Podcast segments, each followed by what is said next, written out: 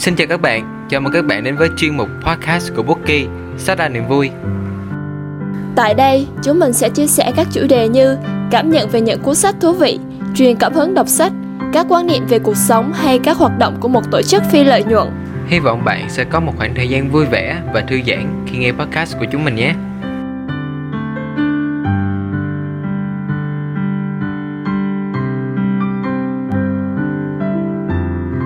Xin chào các bạn, mình là Việt, Và mình là Phương. người đồng hành cùng các bạn trong tập podcast này. Hmm, từ nãy đến giờ không biết các bạn có thấy điều gì khác biệt ở trong tập podcast này hay không nhỉ? Để chị bật mí cho các bạn thính giả lưu Việt ha. Dạ vâng, em cũng nghĩ vậy. Ok nè, các bạn có để ý rằng tập này có đến hai bạn dẫn luôn không? Bình thường thì một tập sẽ là một bạn dẫn đúng không nào? Vậy nội dung tập hôm nay có gì đặc biệt thế Việt nhỉ? Ừ, nội dung mà hôm nay Bookie muốn mang đến cho các thính giả chính là món quà 20 tháng 11 đấy. Thật là hấp dẫn đúng không nào? Wow, chị háo hức quá. Bây giờ chúng ta cùng bắt đầu thôi nào. Không biết lớp chị đã bao giờ vì một thầy cô nào đó mà thay đổi chưa? Ví dụ như là đầu năm học, lớp nổi danh là quậy phá nhất trường. Thế nhưng khi được thầy giáo hay cô giáo nào đó chủ nhiệm thì lớp bắt đầu biết điều chỉnh lại từ quậy phá sang nghiêm túc hơn nè. À, chị nhớ lúc lớp 8, lớp chị cũng thay đổi vì thầy chủ nhiệm đấy. Wow, chị có thể kể rõ hơn về câu chuyện cho em và các bạn thính giả nghe được không? Được chứ? Ừm, tại hồi ấy, lớp quậy phá nhiều nên nhà trường luôn nhắc nhở giáo viên chủ nhiệm. Mỗi lần như thế, cả lớp lại tiếp tục quậy phá mà không biết thầy đã buồn biết bao ấy. Giờ nghĩ lại thấy thương thầy ghê luôn. Vậy đến thời điểm nào lớp của chị mới bắt đầu thay đổi thế? Chị không nhớ rõ lắm, chắc là giữa kỳ 1 hay cuối kỳ 1 gì đó. Đám con trai trong lớp cứ hùa nhau đá banh trong lớp, thế là vỡ liền mấy chậu cây cảnh của trường. Lúc đó đứa nào đứa nấy mặt xanh như tàu lá chuối luôn em ạ. Ôi cái chờ đá banh trong lớp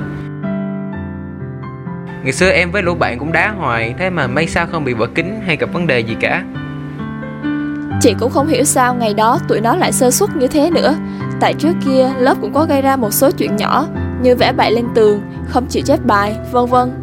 Cứ mỗi lần như thế là thầy sẽ la và dọa kỷ luật. Nhưng đến lần này thầy không phản ứng gì luôn Nên cả lớp bất ngờ lắm em. Vậy chắc là thầy buồn lắm luôn á chị. Thầy cũng la mấy lần luôn rồi mà. Đúng rồi á em, chị nhớ hai ba ngày sau cũng không thấy thầy nói gì luôn. Phải đến hôm học văn, cô giáo nói là các em làm thầy chủ nhiệm buồn lắm đấy. Cô còn bảo là nhà trường sẽ đổi giáo viên chủ nhiệm trong một hai tháng tới nữa cơ. Thế là cả lớp bắt đầu lo lắng Suy nghĩ đến thầy có buồn không? Thế là ngày đó lớp chị chăm học hẳn ra Không vội phá như trước nữa. Thậm chí tụi nó còn lên bảng giải bài tập về nhà lúc sinh hoạt đầu giờ Khiến thầy ngạc nhiên luôn mà. Yeah Thực tiễn khi cả lớp nhận ra kịp thời. Vậy là lớp không đổi giáo viên chủ nhiệm đúng không chị? Đúng rồi á em. Nói đến câu chuyện này Em muốn kể cho chị và các bạn nghe một bài viết Cũng nói về các cô cậu học trò nghịch ngợm Khiến thầy cô phải đau đầu nè. Bài viết có tựa đề là Bức thư gửi cô Được viết bởi một cụ thành viên Bookie là chị Phúc Hải. Ôi tuyệt thế. Chị muốn nghe liền luôn nè.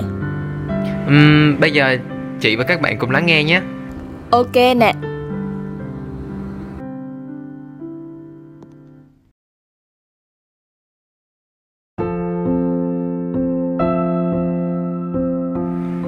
Bức thư gửi cô Sài Gòn Ngày dành cho thầy, cho cô.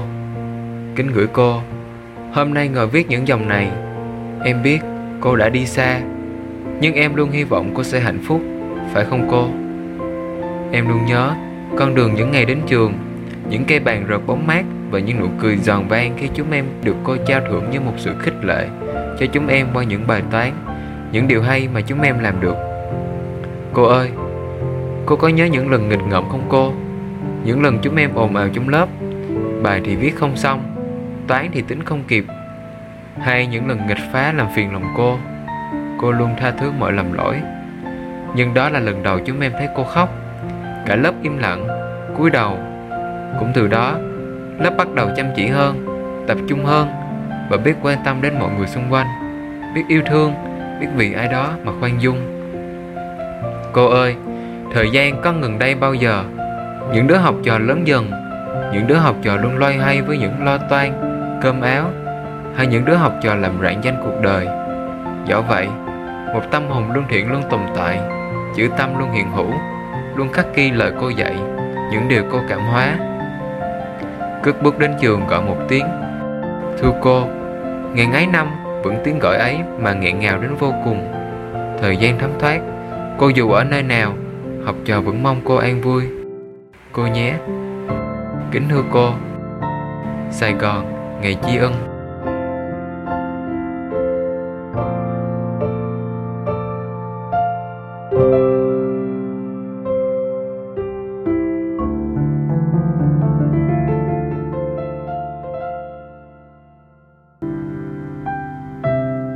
Bài viết cảm động quá Tuy chỉ là một bức thư ngắn Nhưng lại chứa đựng rất nhiều cảm xúc đúng không Việt? Uhm, Khi em đọc được bài viết của chị Hải Em vừa bồi hồi lại những ngày tháng năm xưa khiến thầy cô lo lắng như thế nào. Vừa suy nghĩ về tương lai Chúng em sẽ lớn lên Và thầy cô sẽ già đi. Cảm xúc lắm nên em mới muốn chia sẻ bài viết này đến chị và các bạn đấy. Wow, cảm ơn em nhé. Bây giờ, chị đố Việt ha. Thứ tài sản quý giá nhất của thầy cô là gì? Chà, câu này khó quá nhỉ. Uhm, Là kiến thức đúng không chị? Ừm, cũng đúng nè Nhưng mà có một bài viết lại nói đến thứ khác đấy. Vậy thì chị sẽ kể cho Việt và các bạn nghe bài viết trả lời cho câu hỏi này nhé. Bài viết có tựa đề Bài giáo già do bạn Anh Thi chấp bút. Bây giờ chúng ta cùng lắng nghe thôi nào.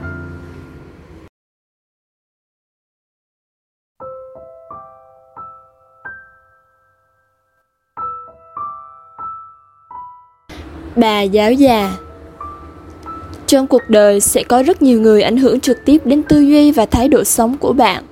Bản thân mình cũng vậy thôi. Không phải ngẫu nhiên mà mình dành tình cảm đặc biệt cho văn chương. Sự ảnh hưởng đó phần lớn đến từ người cô dạy văn của mình. Một bà giáo tận tâm, đã rèn giũa mình từ những ngày còn bé. Để đến bây giờ, mỗi khi đứng trước những sự lựa chọn khó khăn trong cuộc đời, mình luôn cố gắng để chọn lấy một lối sống tử tế, sống hiền hòa, giống như cách mà cô của mình đã luôn răng dạy. Đó là một ngày đầu đông của tháng 11 cách đây vài năm trước. Mình có dịp về thăm cô giáo dạy văn năm xưa. Cái lạnh của những ngày chớm đông này càng làm mình thêm nhớ giá diết khu vườn nhỏ xinh với góc phòng thân thuộc mà mình đã đớn lên năm nào. Đám học trò tụi mình vẫn là ánh mắt chiều mến, thăm thẳm sâu ấy. Bà giáo già mặc một chiếc váy màu xanh ve chai, dài quá gối, cổ quàng chiếc khăn tròn mỏng và trên môi vẫn luôn điểm một nụ cười hiền. Mỗi lần có dịp về thăm cô, cảm giác của mình vẫn vẹn nguyên như thế. Giống như thể chỉ mới trải qua một ngày chủ nhật không đi học, mai lại là thứ hai và mình vẫn sẽ đến lớp. Mình vẫn sẽ là một cô học trò nhỏ, lương yêu tha thiết môn tập làm văn, nhưng mặt tối sầm lại ngay mỗi khi cô dạy sang phần ngữ pháp tiếng Việt. Trong gian phòng nhỏ lúc nào cũng chỉ tầm 10, 15 đứa học trò. Bà giáo dạy đã rèn dũa đám tụi mình lớn lên bằng những câu chuyện, bài thơ, bằng những yêu thương chất đầy trong ngực áo. Nghe tụi mình than vãn về môi trường và những mối quan hệ mới, cô chỉ bảo với tụi mình một câu đại ý thế này. Sống ở đời chỉ nên lành chứ không được hiền. Hiền quá người ta ăn hiếp. Mình vẫn luôn thắc mắc về câu nói đó. Suy cho cùng, hai khái niệm hiền và lành cũng không khác nhau là mấy. Vậy mà cô lại tách bạch rõ ràng. Thế nhưng, mãi cho đến sau này, khi bị người ta ăn hiếp thật, mình mới nhận ra rằng những điều bà giáo dạy vẫn luôn thâm thúy như vậy. Cô luôn sợ tụi mình bị thua thiệt, sợ tụi mình như những con chim non bị diều hầu săn đuổi. Bởi vậy, cô không cho phép tụi mình sống hiền, vì lòng tốt đôi khi bị lợi dụng. Có lẽ hơn ai hết, cô hiểu lòng tốt bị đặt sai đau khổ đến mức nào. Thế nên, cô dạy tụi mình chỉ được sống lành, nghĩa là sống lương thiện. Tụi mình có quyền tức giận mỗi khi ai đó không tôn trọng tụi mình. Tụi mình được phép nói phải trái, đúng sai, thay vì lẳng lặng chịu đòn, ôm uất ức. Miễn là tâm tụi mình luôn hướng thiện, đó là điều cô luôn mong cầu. Lành khác với nhu nhược, yếu đuối. Lành không có nghĩa là làm mất giá trị của bản thân, mặc nhiên để cho mình bị lợi dụng. Đó là những chuyện mà phải rất lâu sau này mình mới thực sự hiểu được. Hóa ra, bà giáo già ấy đã luôn chuẩn bị cho tụi mình từ trước. Từ những ngày tụi mình còn nhỏ xíu cơ. Bà giáo già ấy đã dạy cho tụi mình sống một cách chu toàn và tận tâm như thế. Lướt một vòng trên trang Facebook của cô, ta chỉ nhìn thấy hình ảnh của một bà giáo già đứng cạnh đám học trò trong buổi lễ ra trường, trong góc phòng nhỏ hay trong mảnh vườn bé xinh. Ta chỉ bắt gặp những lời nhớ thương của học trò gửi về từ phương xa, mong cô luôn giữ sức khỏe. Tết này con về, con ghé thăm cô. Chứ nghiễm nhiên không thấy một bức ảnh khoe khoang, hào nhoáng nào. Suốt cả một cuộc đời dài như thế, thứ người ta tìm kiếm ở một người thầy không phải là thành tích, không phải là quyền lực, địa vị hay của cải, vật chất. Tất cả những thứ giá trị hữu hình đó chưa thể nào đánh giá được cốt cách của một người thầy. Có lẽ, thứ tài sản lớn nhất trong đời của họ chính là tình yêu thương của học trò.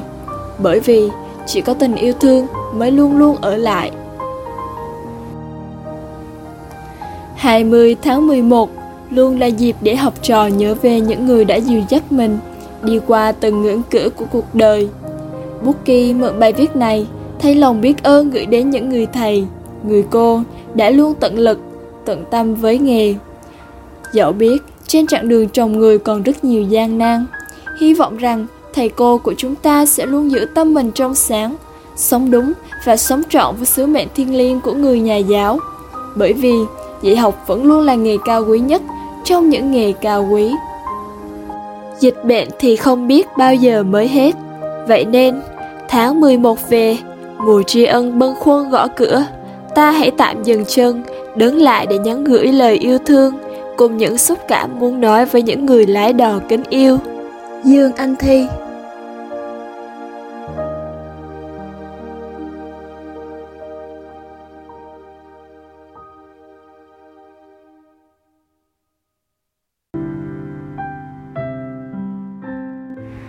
Wow, bài viết hay thực sự Em chăm chú nghe không sót từ nào. Dạ, yeah, chị thấy bài viết vô cùng nhẹ nhàng Mà lại sâu sắc lắm luôn. À, mà em đã tìm ra đáp án chưa? À, thì ra là tình yêu thương của học sinh. Đúng quá chị nhỉ? Chỉ có tình thương mơ lại mà thôi. Em nghĩ tình thương ở đây không chỉ là những lời quan tâm Mà còn có thể là hành động thể hiện sự nỗ lực của mình trong học tập nữa. Đúng rồi đó em. Để đáp lại những công ơn của thầy cô Thì mình chỉ có cách là nỗ lực học tập thôi em nhỉ? Đúng rồi chị Ngoài ra cũng có một cách nữa đó. Sắp đến ngày 20 tháng 11 rồi. Uhm, Tại sao mình không dành những món quà tri ân này cô? Ôi chuẩn. Bây giờ cũng là tháng 11 luôn. Có vẻ chỉ còn khoảng 10 ngày nữa thôi Là đã đến ngày tri ân thầy cô rồi. Không biết Việt và các bạn thính giả Đã chuẩn bị món quà gì cho thầy cô chưa nhỉ? Chị vẫn chưa chọn được món quà phù hợp. Buồn ghê á. Uhm, Thật ra em nghĩ với tình hình dịch vẫn đang diễn ra thế này thì món quà ý nghĩa nhất có lẽ là những lời chúc đó chị. Đúng rồi nhỉ. Tại sao cứ quà là phải hiện vật? Chúng cũng có thể là những món quà tinh thần được mà Đúng không? Chỉ cần một chiếc điện thoại Chúng ta sẽ gọi video nè Gửi những tin nhắn nè Hoặc là gửi tập podcast này cho thầy cô cũng được luôn. Vâng, hợp lý lắm chị ạ. Các bạn có thể tham khảo những món quà mà chị Hoài Phương vừa kể Để tri ân thầy cô nhé. Còn bây giờ Chúng mình xin phép gửi những lời tri ân đến thầy cô trong ngày 20 tháng 11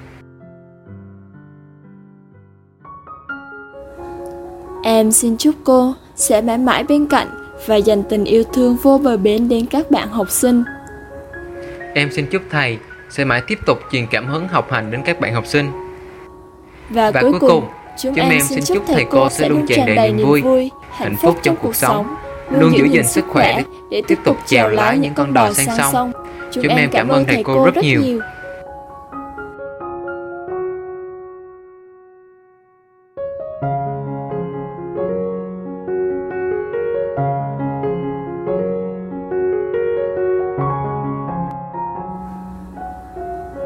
Trước khi kết thúc tập podcast hôm nay, xin gửi lời cảm ơn đến chị Phúc Hải, bạn Anh Thi đã hỗ trợ nội dung và bạn Quỳnh Anh đã hỗ trợ phần âm nhạc trong tập podcast hôm nay.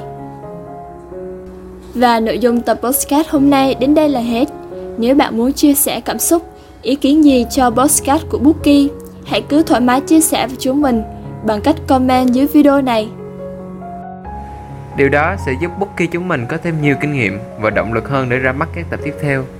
Đừng quên thả nút like, share và nhấn subscribe kênh để nhận thông báo về những video bổ ích tiếp theo nha. Ngoài ra, bạn cũng có thể theo dõi kênh podcast ở nền tảng Spotify. Chúng mình đã để link ngay dưới phần mô tả. Một lần nữa, cảm ơn các bạn đã theo dõi và hẹn gặp lại mọi người trong tập podcast tiếp theo nha.